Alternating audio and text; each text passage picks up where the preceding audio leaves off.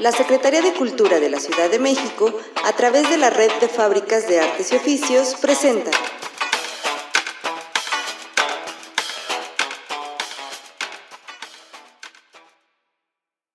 Faro en tu comunidad y la Estrategia 333 trae para ti podcast sobre pueblos, colonias y barrios de la Ciudad de México.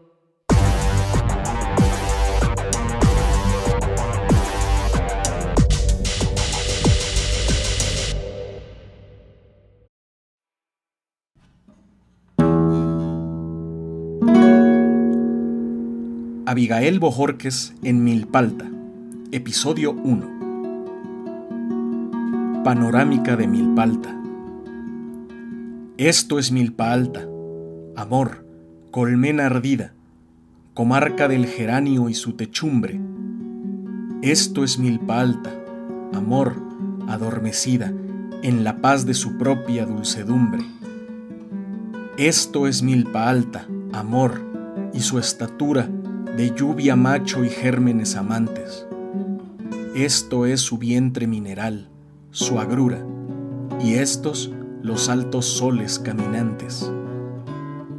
Esto es milpa alta, amor, arna del canto, esto el corno de aromas que la encierra, vena frutal, lunario del acanto.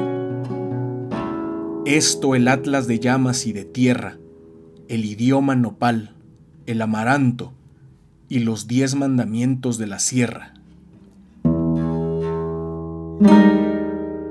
Abigail Bojorques fue un poeta y dramaturgo mexicano nacido en Caborca, Sonora, el 12 de marzo de 1936.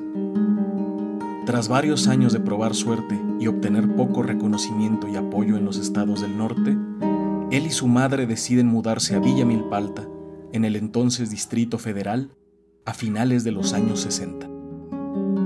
Instalado en Villa Milpalta, se desempeña como asesor de actividades artísticas de la Jefatura de Prestaciones Sociales del Instituto Mexicano del Seguro Social. En ese cargo, organiza grupos de teatro y poesía coral mientras sigue escribiendo poesía y teatro. A Villa Milpalta llegan a visitarlo notables figuras de la cultura nacional de la época, como José Revueltas, Griselda Álvarez, Ofelia Gilmain, Efraín Huerta y Carlos Pellicer. En 1975 escribe Memoria en la Alta Milpa, libro en el que se combinan cantos a la melancolía y soledad con largas alabanzas a la nueva tierra que ahora lo acoge. Vista del Teutli. Esto es Milpa Alta, amor desenterrada, de jazmines a nardo, arpa secreta. Limón en vilo, soledece alada su decidida situación violeta.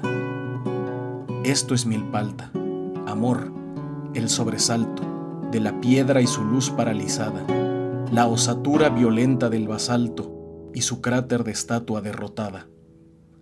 Esto es milpalta, amor, la primavera que a pulso y puño y a sudor camina desde el pómulo tibio de la pera. Y allá en el corazón de la neblina, un puma de esmeraldas y madera sobresalta la noche campesina.